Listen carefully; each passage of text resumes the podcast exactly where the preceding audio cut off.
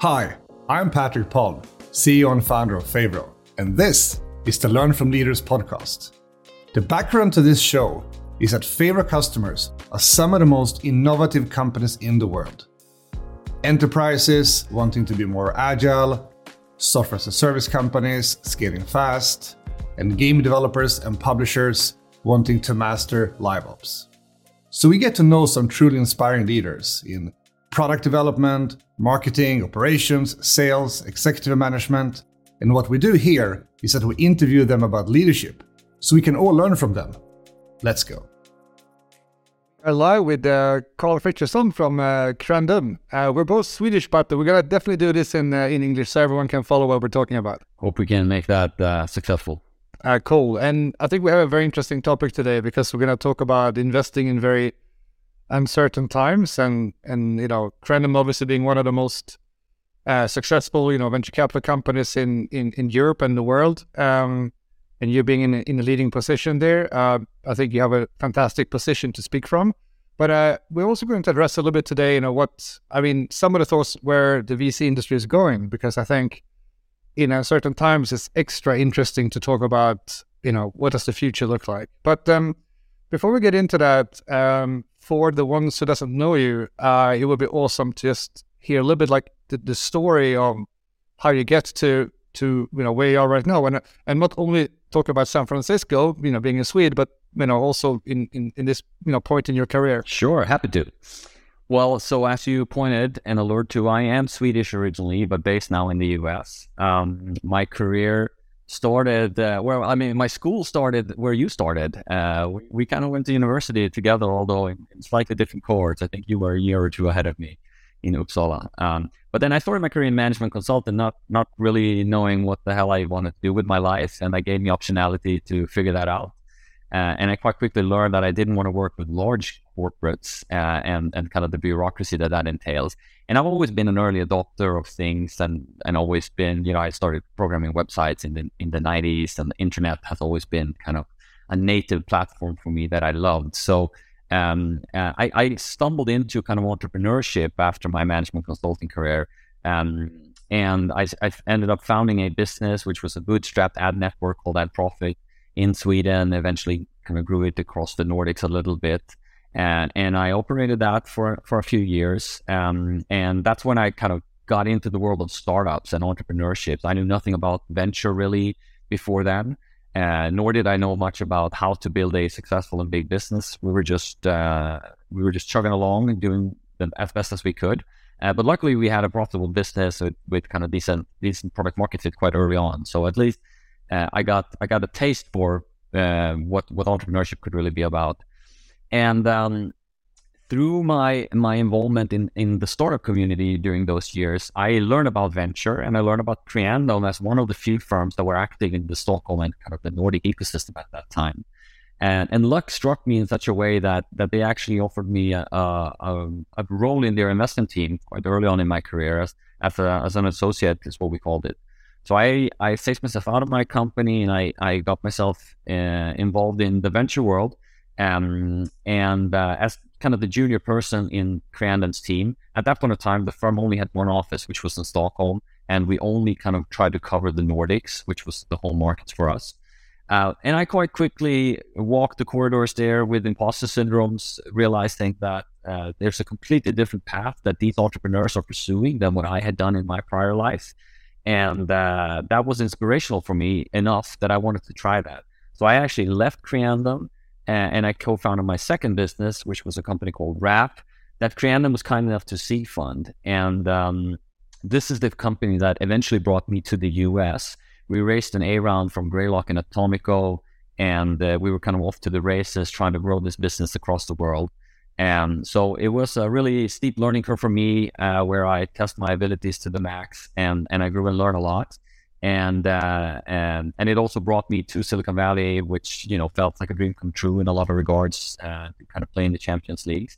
And after that journey, the Wrapp ended up not being like a major success. It looked really promising for a number of years. We, we were the short story of what the company did was we were building marketing solutions on top of payment rails.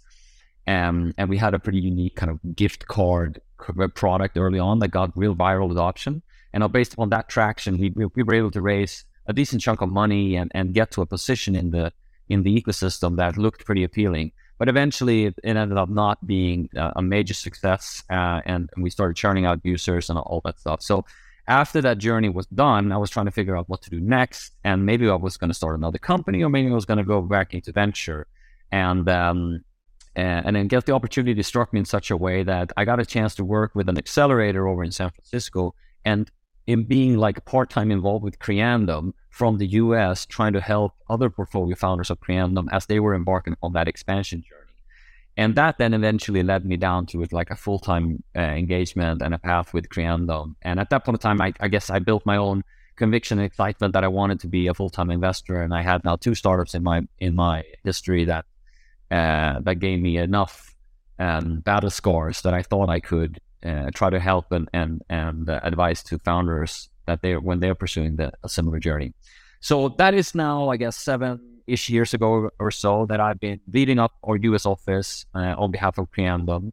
And what we do at Creandum is that we do early stage investing, uh, predominantly in Europe and some in the US. And uh, we focus on early stage seed and Series A. And we usually get fairly involved as the lead investor, roll up our sleeves and really spend time with each company that we back and trying to support them in, in any capacity we can as they grow.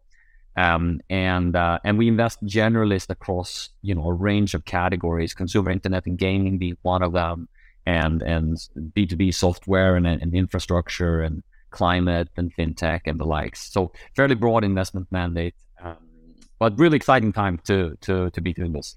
And you know, you're you're using the word exciting, and I think a lot of people on the entrepreneurial side are say this is not exciting times to raise money. You know, so what does challenging times actually mean? You know, uh, can we can we try to do some kind of definition of that? Because everyone's talking about that it's challenging times right now, but you know, maybe it's not challenging for everyone, and what challenging actually means. I mean, let, us just define that a little bit more um, specifically. Yeah. Um, so I think I, I think it's fair to say that it is challenging times out there, but I also want to put the challenging time in relation to what normal looks like. And I think the last couple of years in this boom cycle we had, that was an anomaly in terms of how the venture industry and the startup ecosystem operated, where rounds came together incredibly fast with incredibly competitive terms, with zero governance in terms of involvement from the investor and the company, um, and and that inflated a lot of a lot of the expectations around how easy it is to raise money. Um, and uh, that era is over, and we're not there anymore. And I think the pendulum has has overcorrected a little bit to the two more cautionary tales. So where we are today in the industry is challenging, especially at the kind of later stage, growth stage, which more or less has died completely. There's very there are very few firms that are uh, actively deploying uh, later stage growth stage uh, investments into private company at, at, this point of time. And all these things, they trickle down into also the earlier stages. But I guess the more early you go in this, this kind of startup financing journey, uh, the, the least impacted you are from, from the kind of pullback from the later stage investors. So, um, you know, the stages where Creandum operates at seed and series A, um, that's where we've seen we still see quite a lot of activity, especially at seed stage, where valuations maybe have come down a little bit, uh, but there's still a lot of a lot of companies that are out raising money, and there are actually a lot of investors that are deploying money into these companies. Um, the big difference from what it used to be in the past is that we generally have much more time to spend with the companies than we did in the last couple of years. So we can get to know the companies a little bit more in depth and and really flip every stone that we can in terms of understanding the market and triangulating our conviction around that opportunity.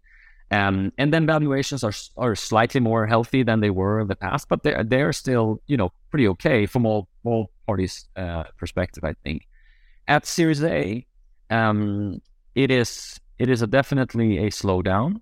Um, and there's also has been a change in terms of the expectations of, of what commercial maturity a company needs to have to raise a successful Series A today. So, um, last couple of years, a lot of people were mentally thinking, you know, give or take this 1 million of annualized recurring revenue and, and you could translate that into transactional revenue or, or other things in terms of engagement if you're a gaming company, free revenue and things like that. But but usually we had that kind of a million uh, broad definition as the earmark that that you required to raise a Series A. And a lot of companies in the boom years they didn't even have to have to have a million. They could have far below that to raise a significant Series A. Today, I think the number is closer to two, and even even beyond that, three even sometimes. Uh, while still being able to portray the same kind of growth expectation that a lot of investors are looking for, which is give or take two to three x, ideally three x more on a year to year basis. Um, so the expectation have gone up quite a lot in terms of how far a company needs to have have uh, proven themselves in order to successfully raise that Series A. Um, and uh, valuation has also gone down, uh, come down quite a lot. And, and as part of valuation coming down, the round sizes have also shrunk. So there was a lot of Series A round sizes that were in the 20 to 30 million in the last couple of years. And now the standard Series A, they go down to like 8 to 12 is usually kind of the ballpark where a lot of companies are. Some go up to 15, but it's rare to see companies aspiring to raise much more than that. And I think that's that is to a large extent is a is a reflection of of uh, valuations having come down and and the Series A round shouldn't be too dilutive for all the parties. So the round sizes have gone down as well but it's also obviously a, a factor of that that it, it isn't that much money being being deployed into the market. So so rounds are effectively smaller uh, because of that. And the big uncertainty that we have right now is what happens beyond Series A and Series B and Series C and Series D and, and the likes of that, right? Where there has been such an incredible slowdown in the market from investors pulling back. They don't want to deploy any capital. They're very exposed, overexposed to the category because they deployed too much in the last couple of years. They also pay too high valuations and and they need to make sure that those companies grow into that. So they're just busy focusing on their existing portfolio rather than finding. The other aspect of of, of the uncertainty at growth stage is also that the there aren't that many companies that choose to go out to market to raise those rounds right now. So a lot of companies during the last, I would say, 12 to 18 months have done everything they can to prolong their runway, to not go out to market and raise because they know there's so much uncertainty. They know the investors have, have pulled back. Um, so so there's there's simply not enough data points to really understand where the world is right now.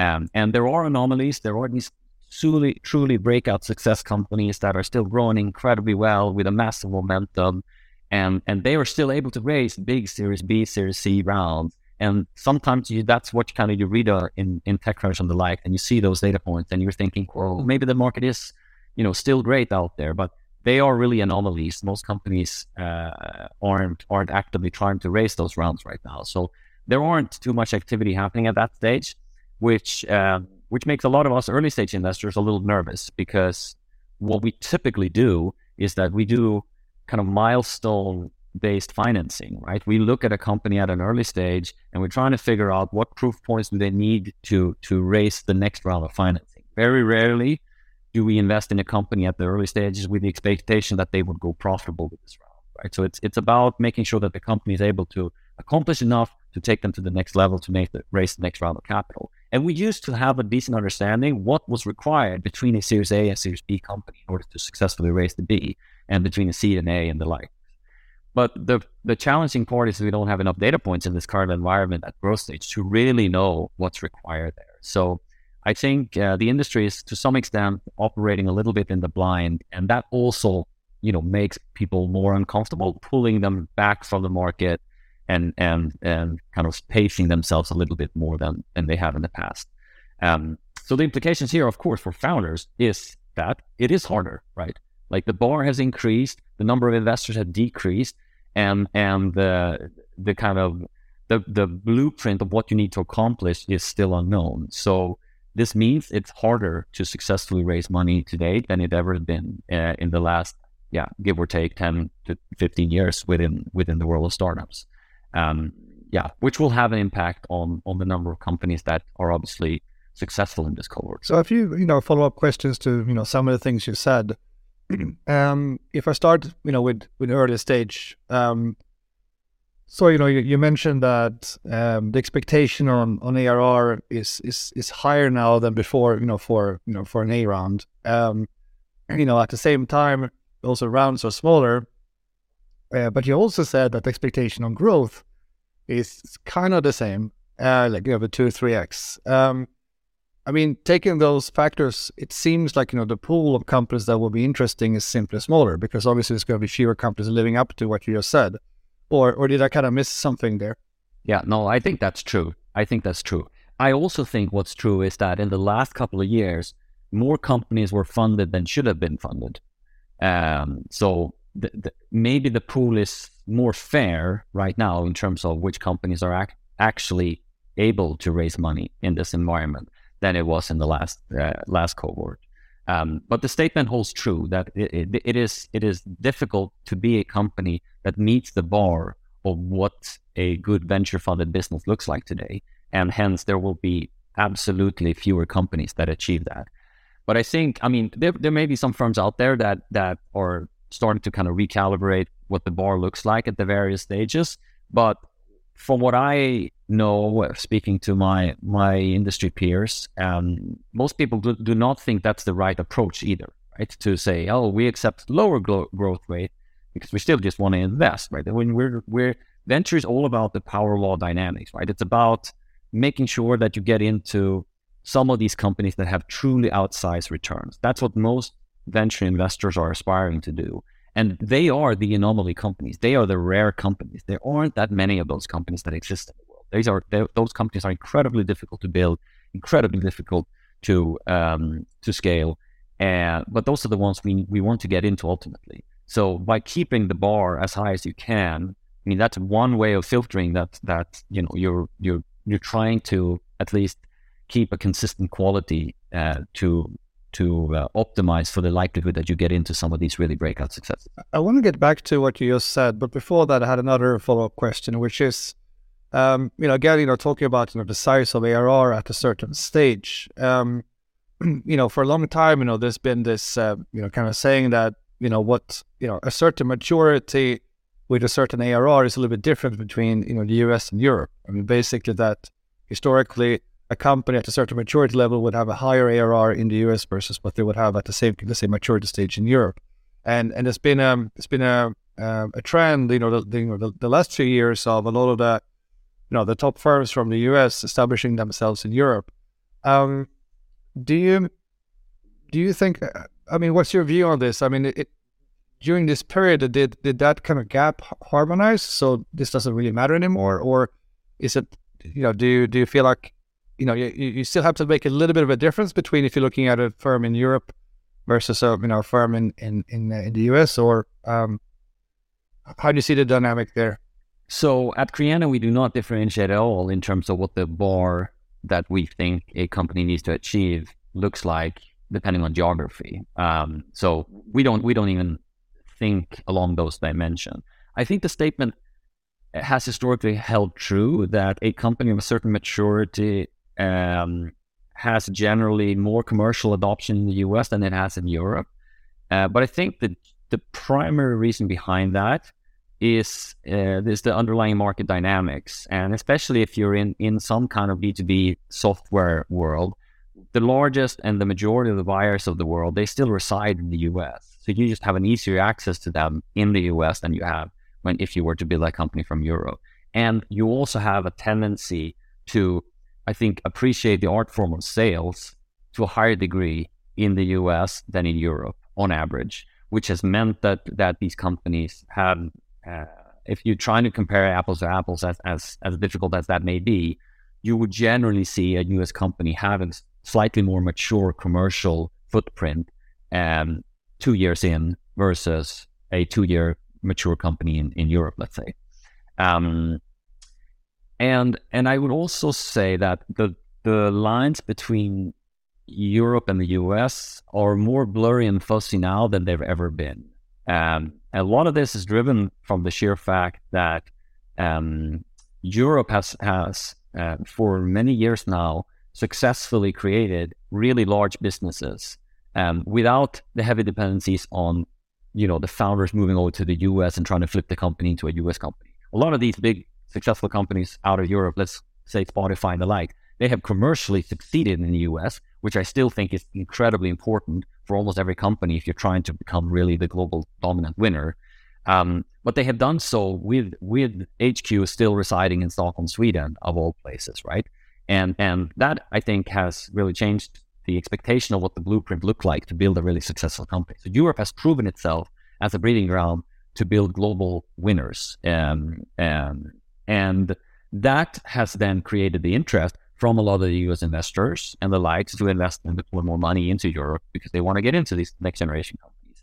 And as more and more the US investing style has come into Europe, that has also blurred the boundaries between the the arbitrage that have historically a little bit existed in, between US and Europe as well. For example, on price, right? So valuations on general have been a little lower in Europe than in the US. But if you look at the hot deal in, in Europe today, a, deal that is sought after and is competitive, and a lot of venture funds trying to get into it, that deal is not significantly cheaper than than what that deal would look like in the US. So that price arbitrage has also gone down, at least in, in terms of like the, the the deals that have the greatest momentum and interest. Um, so I think I think it is more blurry than ever. I think another uh, factor that plays into this is also what is a US versus a European business. A lot of companies today they hire with some kind of remote perspectives, maybe not fully, but at least some component of it. And a lot of companies, uh, you know, they they actually operationally are created across both these regions and continents. So is is a company like we we Creandum invested into a business quite recently, which where the founding team are in Miami. It's a Delaware C corp in terms of its its kind of governing body. Largest office is in Lithuania, um, and is that a European company or a US company? Like, I don't know. Does it matter? Probably not, to be honest. So I think there there is the lines are more blurry than ever, um, which also is, is exciting, I think, for, for both European and US uh, investors and entrepreneurs. Can we talk a little bit about uh, game investments? Of course, of course. Uh, because uh, if I'm not mistaken, you know, you're the one, you know, leading uh, those kind of investments at, at Creandum. And, you know, as you know, you know, with Fair, we're not only having, you know, SaaS companies, but, but a lot of game companies. So I think, I think, you know, many who's listening now are, are from the game industry. Uh, so I think it would be interesting to specifically address that, especially since there's for sure been a lot of change there. Um, everyone's talking about how mobile has become much harder because of some changes in, you know, how you can market, how you can basically acquire your, your players. Um, I mean, I would love to to kind of like just hear your your your take on, you know, you know what's you know challenging times with game investments. What does that mean for you right now? Right.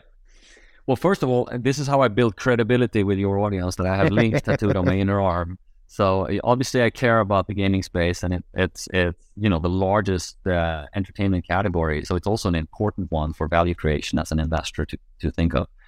And uh, had the good fortune to be a, a um, very prominent and active Nordic player when the mobile ecosystem was coming into its fruition. And obviously, the Nordics played a really important role there with uh, some of the biggest companies being created out of from the Finland and Sweden with King and, and Supercell and likes. So, um, historically, we were very active, uh, investing quite broadly into um, game studios and content, um, and specifically as the free to play kind of trend started to evolve. And our approach back then, this is now in let's call it 2013, 14, 15, those those years.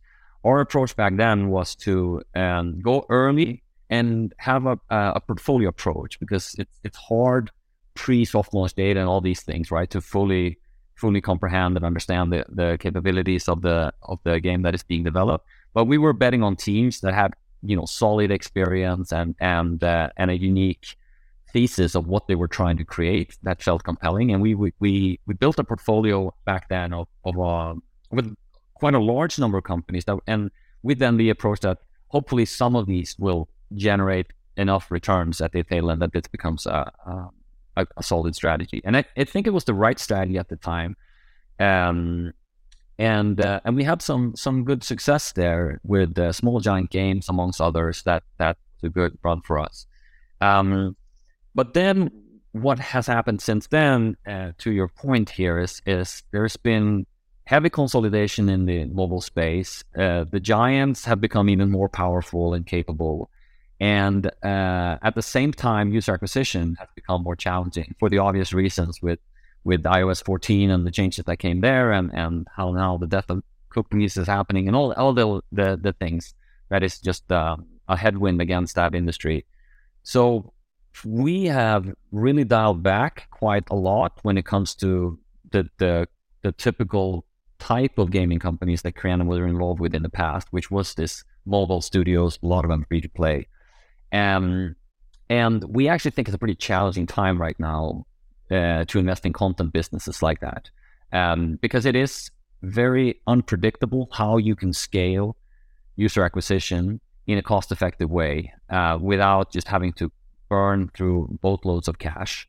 And and in the market where we are right now, with with basically the cost of capital having gone up and even the access to capital being uncertain, all these things plays into to to to factor here that makes us even more concerned. And it's hard because the big giants within this space they're already very capable and they're not lazy either, right? They're churning through new titles, new content on a constant basis and quickly iterating when they see new trends uh, emerge.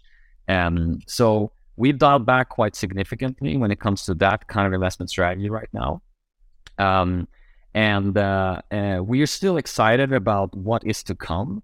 Um, and for a while there, we were thinking cloud gaming being kind of maybe the next platform shift that would generate some some kind of new um, new macro shifts in the market that would that would lead us to find the next cohort of of content businesses that were tackling this from another perspective than the and where the giants are operating right now. But I think that has also not really lived up to its promise uh, with Stadia and the likes shutting down. So um, and VR, you know, we invested in in invested in Resolution Games a while back ago, which was one of the leading VR studios. And VR hasn't either really kind of lived up to its promises. So I think we're a little bit when it comes to content right now, we're a little bit waiting to see what the what the next wave will look like, and uh, and we're not fully there yet to know that we have a strong hypothesis of what what it is that we're looking for. We're kind of waiting for the market to show us that a little bit. Um, and I think it's also fair to say, as an investor, we also don't believe when it comes to gaming, especially in content, that it is a first mover advantage to a lot of regards. It's, it's actually a, almost a disadvantage when you think about like new platforms, right? You, you, you want to have seen enough platform adoption. And then that's kind of when Supercell came into mobile, right? And they, so they were not the first, but they were, they were kind of the second cohort and that's where they could really capitalize well. So it's not something we kind of rush into either. Um, but we'd love to find it. We'd love to, we, we were really excited when we, when we see it. Uh, but what we're spending more time on then in parallel to this right now is is looking at uh, at the various kind of infrastructure and, and, and software components that feeds the the gaming market. So more on the B two B side and trying to trying to see if there are um, there are any compelling uh, product out there that are tackling large enough markets where that could make sense. And what's interesting with gaming is that um, a lot of those a lot of gaming companies, you know, for example, within UA, right, they're very sophisticated. They are like truly the best companies in the world at user acquisition. So the type of tools that are being developed for the gaming industry, for let's say that that that specific function, they tend to be best in class that can be utilized by a lot of other categories of companies down the line as well. So it's an interesting thing to look at like the the the industry tools that are being used in gaming and and trying to have a hypothesis of how those can expand beyond gaming as well.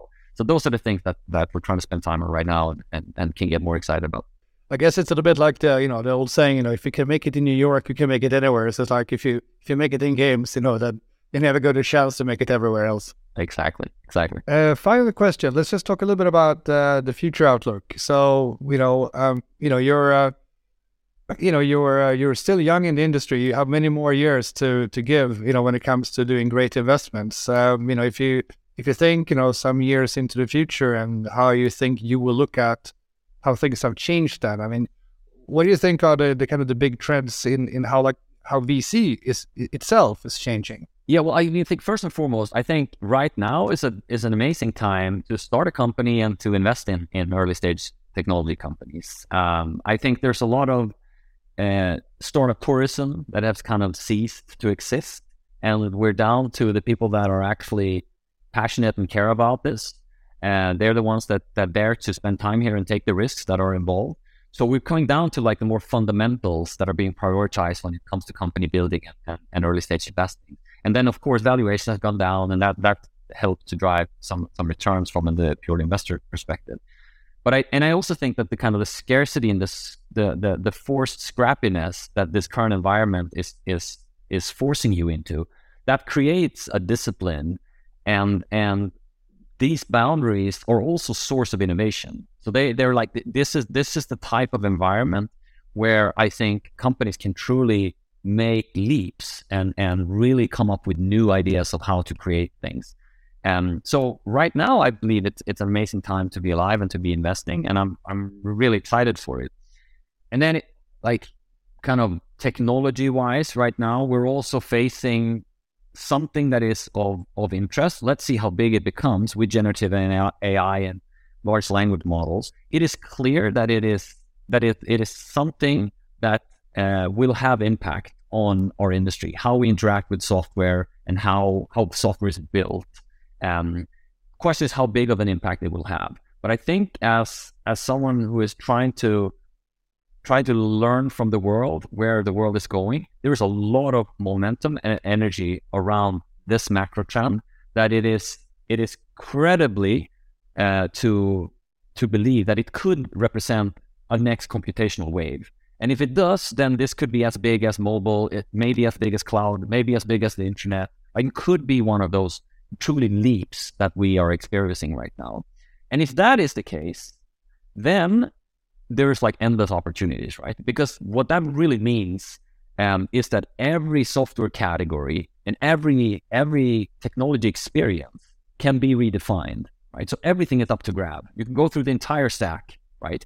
Of infrastructure, middleware, end user experience, consumer, B2B, and, and just put that lens on and see how that could be redefined. Um, and the people that are able to do that in a successful way, they will generate immense value, I believe.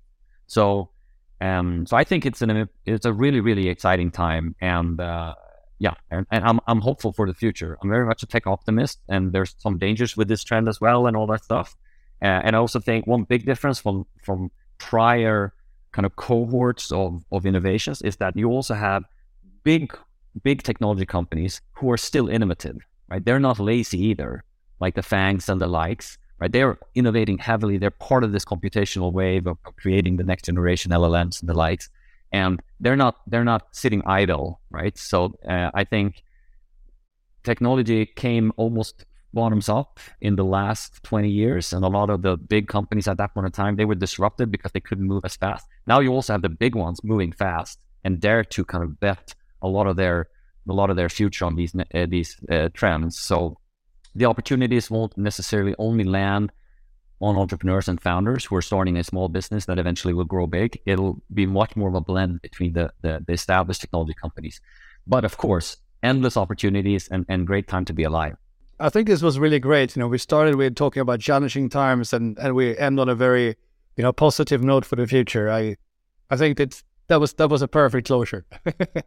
I like that. I like that. There's no other way to to look at the world than than to try to be optimistic here. I think, and uh, the other the other path is. Uh, it, it, just leads you down a, a very bad mental state. So, uh, so I hope I hope this was a little bit source of inspiration for anybody that's thinking through that.